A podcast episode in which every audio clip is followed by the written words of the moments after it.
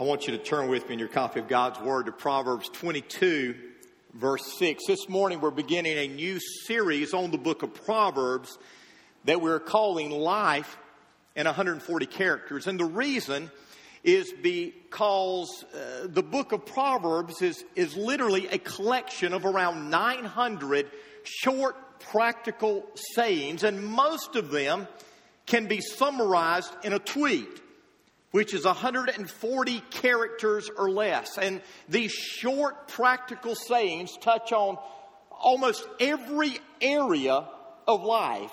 You can learn about finances in Proverbs. You can learn about friends in Proverbs. You can learn about sex in Proverbs. You can learn how to have the right attitude in Proverbs, how to speak the right words in Proverbs, and on and on we can go. And that makes Proverbs one of the most, if not the most, practical book ever written.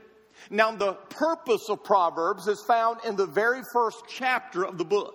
In Proverbs chapter 1, verses 1 through 4, I want you to write this down. You can look at it and study it a little bit later, but it says this their purpose, that is the Proverbs, their purpose is to teach people wisdom and discipline, to help them understand the insights of the wise. Their purpose is to teach people to live disciplined and successful lives, to help them do what is right, just, and fair. These Proverbs will give insight to the simple, knowledge and discernment to the young. Now, don't miss out on what Solomon is saying here. He says, when we follow the Proverbs that he gives, they will not only help us live a disciplined life, they will help us live a successful life. And I am convinced that that's something that every single one of us want. We want to live a successful life. There is none of us here who desires to be a failure. We want to succeed in every area of life. And so this morning, since it's Mother's Day, we're going to start this series off by looking at how to be a successful parent. And the truth is, good children don't emerge by accident. We can be a success in every single other area of our life, and yet a miserable failure when it comes to parenting if we're not careful. James Dobson wrote a book a number of years ago. The title of the book was Parenting Isn't for Cowards. And I would say that anybody who was a parent would say amen to that, right? I mean, parenting is a tough job. It's rewarding, but yet it's very difficult. I sometimes feel like the guy who, who, said this about raising kids. He said, I used to have four theories and no kids. Now I have four kids and no theories. And that's kind of the way I look at it after I have raised four kids. You know what I've discovered is this. The people who most often want to pontificate about how to be a successful parent, how to be a good parent, have never had kids themselves.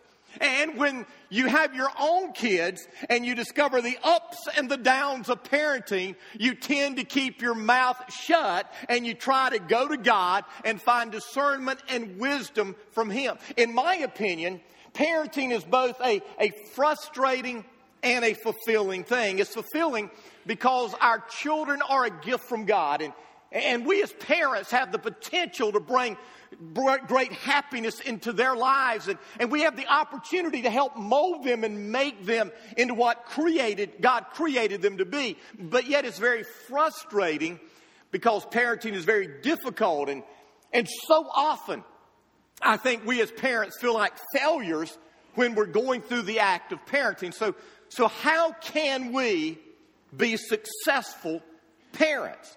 Well, I believe that Solomon gives us some principles. And let me say that the verse that I asked you to look up at the very beginning, Proverbs 22, verse 6, is the key to this.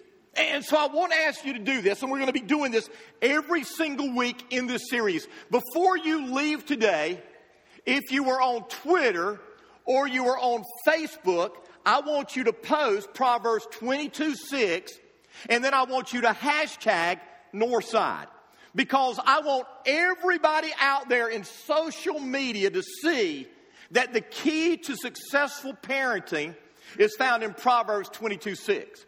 Now, notice what that verse says. It says, train up a child in the way he should go, and when he is old, he will not turn from it.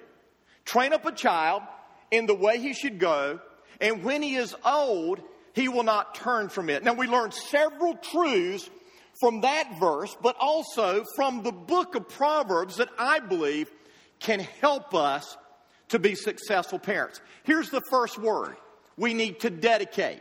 If we want to be successful parents, we have to begin by dedicating our children to God. Proverbs 22 6 says this train up a child. Now, when we think of that word train, we most often think of, of words like this prepare, equip, develop, discipline. And, and that's certainly a part of what this word means, but it's not the main thing that this word means. You see, that word that is found here for train is found only four other times in the Old Testament. And every other time that the word is found in the Old Testament, it is translated not train, it is translated dedicate. Two times it speaks of dedicating your house to God, and two times it speaks of dedicating the temple to God. You see, if you want to be a successful parent, the very first thing that you need to do is before they are born, you need to dedicate them to the Lord. You need to give them back to the Lord, recognizing that they are His before they are yours. That His plans, that His purposes trump your plans. They trump your purposes. Now, it's one thing for you and I to ask God to protect our children, to bless our children. But it's another thing for you and I to dedicate our children, to give our children back to God. And that's what we need to do. Before they are ever even born, we need to recognize the fact that they belong to God, they are a gift from God, and they are His, and we need to trust Him to do what is best in their lives. That's what Hannah did. She was an example of that. Hannah longed to have children. She prayed for children, but she was barren and she couldn't have children. And one day she was at the tabernacle praying, and this is what she said to God If you give me a son, I promise that I will dedicate him to you for his whole life. In other words, you give him to me and I will give him back to you. And that's what Hannah did. And because of that, God used her son Samuel to, as one of the greatest prophets in Israel's history. When each of our children were born, right there in the delivery room, we literally gave them back to God. I can remember holding them up in the air, praying to God, asking God to use them however He saw fit. And so let me ask you have you dedicated your children to God? Have you really given them to Him, trusting Him to do what is best with them and for them? If you haven't, I want to encourage you to dedicate them to God before you leave this place today. Now, some of you are saying, I haven't done that, and my child is already a teenager. My child is already adult. What can I do? Dedicate them right now. Give them back to God right now. That's the first thing. Dedicate your child to God. Now, here's the second thing. You need to pray for your children. Now, Proverbs doesn't specifically tell us to pray for our children, but it does speak of prayer. In Proverbs 15, verse 29, it says this The Lord is far from the wicked, but he hears the prayers of the upright. And we know that David, Solomon's father, prayed for him. How do we know that? Because in 1 Chronicles 29, we read this David prayed, O Lord, God of our fathers, Abraham, Isaac, and Israel, give my son Solomon the wholehearted devotion to keep your commands, requirements, and decrees. Did you get that? David was praying for his son, but he wasn't praying, God, give him a great athletic career. He wasn't saying, God, help him to, to make a lot of money so he can take care of me as I get old. He didn't even try to pray, God, keep him healthy. He prayed, God, give him a wholehearted devotion so that he can keep your commands, requirements, and decrees. When, when Samuel was being was preparing to, to turn over the leadership of Israel to a king, Samuel said this It would be unthinkable for me to sin by failing to pray for you. And so here is um, Samuel, the prophet of Israel, and he's saying this It would be a sin if I didn't pray for you. Now, listen, if it was a sin for Samuel not to pray for the nation, then certainly it is a sin for you and I not to pray for our children. We have a divine obligation to pray for our kids. I believe with all my heart it is the prayers of my mother that God used to soften my heart and turn me back to the Lord. As I was out in the world doing what I wanted to do, she was on her knees interceding for me. And God not only heard her prayers, I am convinced God answered her prayers. And here's the thing God will answer your prayers too. Do you have a child that you're concerned about? Do you have a child that is breaking your heart because they are breaking God's heart? Well, then don't stop praying for them until you see God answer. But don't wait until they are born to pray. Start praying for them before they're born, when they are still in, in the mother's womb. Pray for them. There's a story I've got to read from you from the book called Circle Maker by Mark Batterson. But I want to read you this story. He said, when my friend Wayne and his wife Diane were expecting their first child, they started praying for their baby. They believed prayer was their primary parental responsibility. And so why wait till their baby was born? Every evening, Wayne would lay hands on Diane's stomach and pray the promises of Scripture that they had circled for their baby. During the early stages of pregnancy, they came across a book that said it was never too early to start praying for their baby's future spouse. At first, it seemed odd praying for a spouse before they even knew the gender of their baby, but they prayed for their baby and they prayed for their baby's spouse day after day until their due date. Wayne and Diane decided to wait until birth to discover their baby's gender, but they prayed that God would reveal what the baby's name should be. In October 1983, the Lord gave them a girl's name. It was spelled Jessica.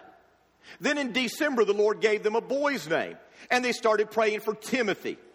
They weren't sure why God had given them two different names, but they prayed circles around both Jessica and Timothy until Diane gave birth. On May the 5th, 1984, God answered their prayers, and the answer was spelled Timothy. Wayne and Diane continued to circle their son in prayer, but they also kept praying for the girl that he would one day marry. 22 years and two weeks of accumulated prayer culminated on May the 19th, 2006, the day Timothy's bride walked down the aisle. Her name? Jessica. Now, here's the rest of the story. Their future daughter in law was born on October the 19th, 1983, the same month that God gave them the name Jessica. A thousand miles away, Wayne and Diane were praying for her by name. They thought Jessica would be their daughter, not their daughter in law, but God always has a surprise up his sovereign sleeve. For Wayne and Diane, Jericho had two spellings, Timothy and Jessica, but the same last name. In case you're wondering, Timothy was allowed to date girls who weren't named Jessica. Wayne and Diane didn't even tell Timothy that God had given them the name of his future spouse before he was born until after he was engaged. So pray for your children. What do you pray for? Pray for their salvation. Pray for their mate. Pray for their vocation. Pray for their spiritual protection and their purity. You see, once you give your child back to God, the next most important thing you can do is to pray for your child. And so let me ask you, are you praying for your children daily? Are you praying for your grandchildren daily? You dedicate. You pray. The third thing you do is you instruct. Now let's look back at Proverbs 22 6 again. It says, train up a child in the way he should go. That word way is found over 700 times in the Hebrew and Old Testament, and most often it is translated either way, path, journey, or direction. The word go is found almost 500 times in the Hebrew Old Testament, and it is most often translated mouth or command. It seems to me that what God is saying here is that we are dedicating our children to a life of obedience to God's command. And then we are spending our lives directing them and instructing them to how they should live that life. Now let's look at that word train again. I told you that it is primarily translated dedicate in the Old Testament. But it comes from a Hebrew word that's root meaning is to develop a taste for. And in the ancient days, the Hebrews would take dates or they would take grapes and they would stick their finger into that grape, that fig, that date, and they would put their finger in the, the mouth, on the palate of their child's mouth, so that their children would begin to develop a taste for food rather than milk. And so, what this is saying is not only do we dedicate our children to the Lord, we help them develop a taste for God's Word. Now, this is what it says in Proverbs 6, beginning in verse 20. Solomon is speaking, and he says, My son, obey your father's instructions, don't neglect your mother's instruction. Eh, keep their words always in your heart, tie them around your neck. When you walk, their counsel will lead you. When you sleep, they will protect you. When you wake up, they will advise you. For their command is a lamp, their instruction is a light, their corrective discipline is the way to life. Now, that sounds a lot like what Moses said in Deuteronomy chapter 6. Moses said this He said, And you must commit yourselves wholeheartedly to these commands that I'm giving you today. Repeat them again and again to your children. Talk about them when you're at home, when you're on the road, when you're going to bed, when you're getting up. Tie them to your hands. Wear them on your forehead as reminders. Write them on the doorpost of your house and on your gates. Now, here's the thing you can't teach something to your children that you don't know. Amen? Or oh my. You can't teach something you don't know. But there's a second thing you need to know. Our children aren't going to do what we know. Our children are going to do what we do. And so, as a parent, I must first of all get a knowledge of God's Word if I'm going to instill the Word into them. And then, second, I must flesh out the Word to them. I, I can remember my mother sitting on that couch with me going over verses with me and, and, and challenging me to find the scriptures in God's Word. And, and we would put our Bibles by our side and we would look up those verses and we would have those contests. And it became a fun game to me. But I also remember my dad sitting down with me and instructing me what God's Word had to say about different areas of life. Now, listen very carefully. Your children are being bombarded by the enemy. They are being bombarded on TV, through their music, through their peers. Just about every area of life today is bombarding your children with the message of the enemy. And if you don't systematically and intentionally instruct your children to follow God's word, hear me, they're going to grow up and reject God's word. So, how can you do that? How can you instruct your children? Well, make a commitment to spend time talking about God's Word with your children. Have a daily devotional time with them. If that's hard for you to do, go to a Christian bookstore. There are a lot of resources that you can pick up there. Now, some would say, well, you're telling us we should indoctrinate our kids. No, I'm telling you, you should instruct your kids as to what you believe. Because hear my heart. The world is trying to indoctrinate them.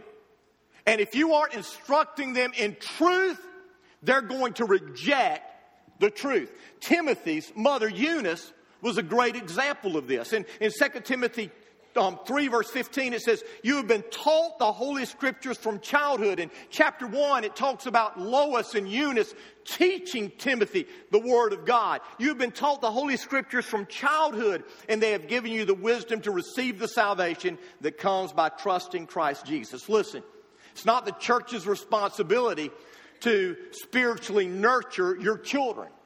That's your responsibility. Our responsibility is to partner with you and equip you so that you can fulfill your responsibility. And so we dedicate our children, we pray for our children, we instruct our children, and then finally we discipline our children. Proverbs 29 17. Discipline your son, and he will give you peace. He will bring delight to your soul. Let, me give you a, a, a couple more verses. You can write these down. Proverbs 13 24. Those who spare the rod of discipline hate their children. Those who love their children care enough to discipline them. Proverbs 23 13. Don't fail to correct your children. Discipline won't hurt them. They won't die if you use a stick on them. Punishment will keep them out of hell. Now, I know there's some of you here today that believe that spanking is outdated. But I've got to tell you, I believe that spanking is timeless. And I even believe that God created us anatomically with a little cushion in the best place to spank our children. And as I was growing up, I received a number of spankings. Not every day, but I received a number of them. And I am no worse for wear. I'm not scarred. Some of you may think I am mentally. You may think I am emotionally, but I'm not. God used that discipline to help instill in me an honor and respect for authority and a love for God's word. Now, there are two types of discipline biblically there is reproof, which is verbal, and there is the rod, which is physical. You begin with reproof, you speak. If that doesn't work, you use the rod. Now, some will say that's child abuse. Not if you do it right, not if you do it in love. You've got to do it right, you've got to do it with love. Now, why is it that most parents today don't want to discipline their children? Listen, the reason is because we want to be friends to our kids rather than parents to our kids. And hear me. If you will commit to be a parent today, then praise God, you can be a friend tomorrow. But if you try to be a friend today, you're going to discover that you won't even be a friend tomorrow. And so we discipline our children. And so we dedicate, we pray, we instruct, we discipline. But hear me every child has a free will. And that's why we need to depend on God's grace. We do the best we can and then we trust God. You've got to remember that Proverbs 22 6 is a proverb, it's not a promise. And there is a difference between a proverb and a promise. A proverb says, This is truth. And if you follow it, the majority of the time it will hold true. A promise is a promise regardless. This was not written as a promise, it was written as a proverb. Someone said it this way God was a perfect father. He had two children. He named them Adam and Eve. He put them in a perfect home, Eden. And even with a perfect father and a perfect home, they rebelled. And so, are you telling me that you can be a better parent than God? You see, understand, you can't go on a guilt trip if you've done the best you can and your children rebel.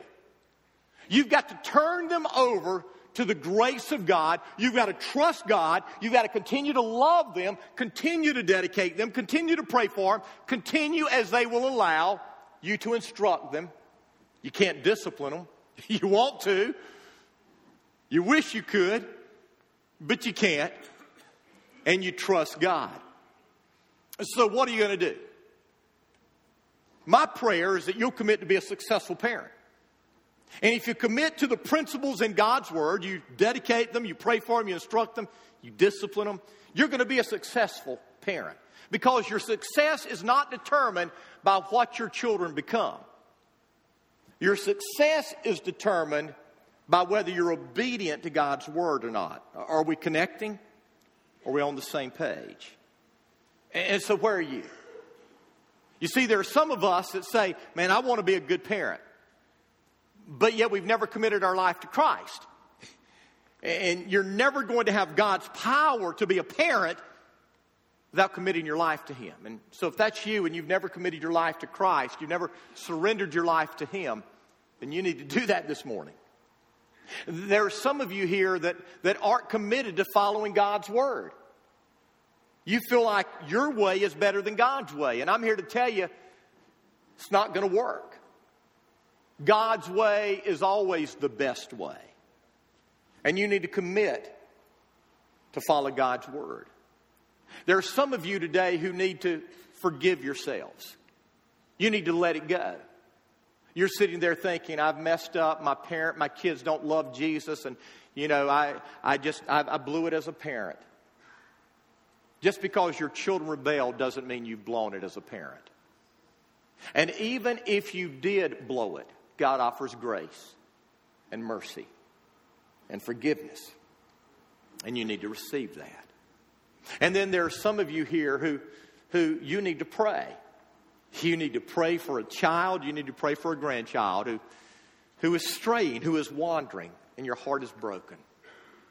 And you need to commit to praying for them until you see God do a work in their life. So I want you to bow your head with me.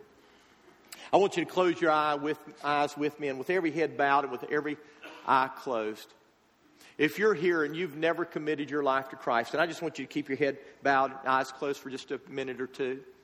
If you're here and you've never committed your life to Christ and you're saying, I'm ready to do that, then I encourage you to pray this prayer to God right now. Dear God, forgive me.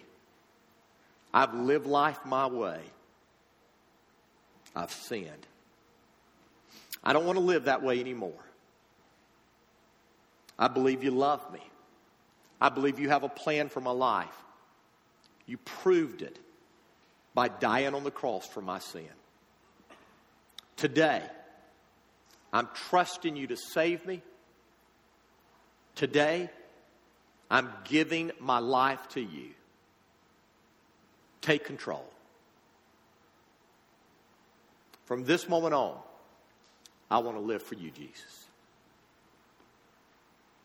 Now, if you're here and you're a parent and you're a believer and you haven't been following God's word as far as a parent is concerned, let me encourage you today to pray this prayer. God, forgive me for thinking I know better than you. Give me the strength the determination to parent your way. Amen. With heads still bowed, eyes still closed, I want us to join together praying for rebellious children. If you're here and you've got a rebellious child, a rebellious grandchild, then I want to encourage you to lift them up right now. You can pray this prayer Dear God, I come to you right now with a broken heart. My heart is broken for you fill in the name. They've turned from you. They've rejected you. They aren't living for you. Soften their heart.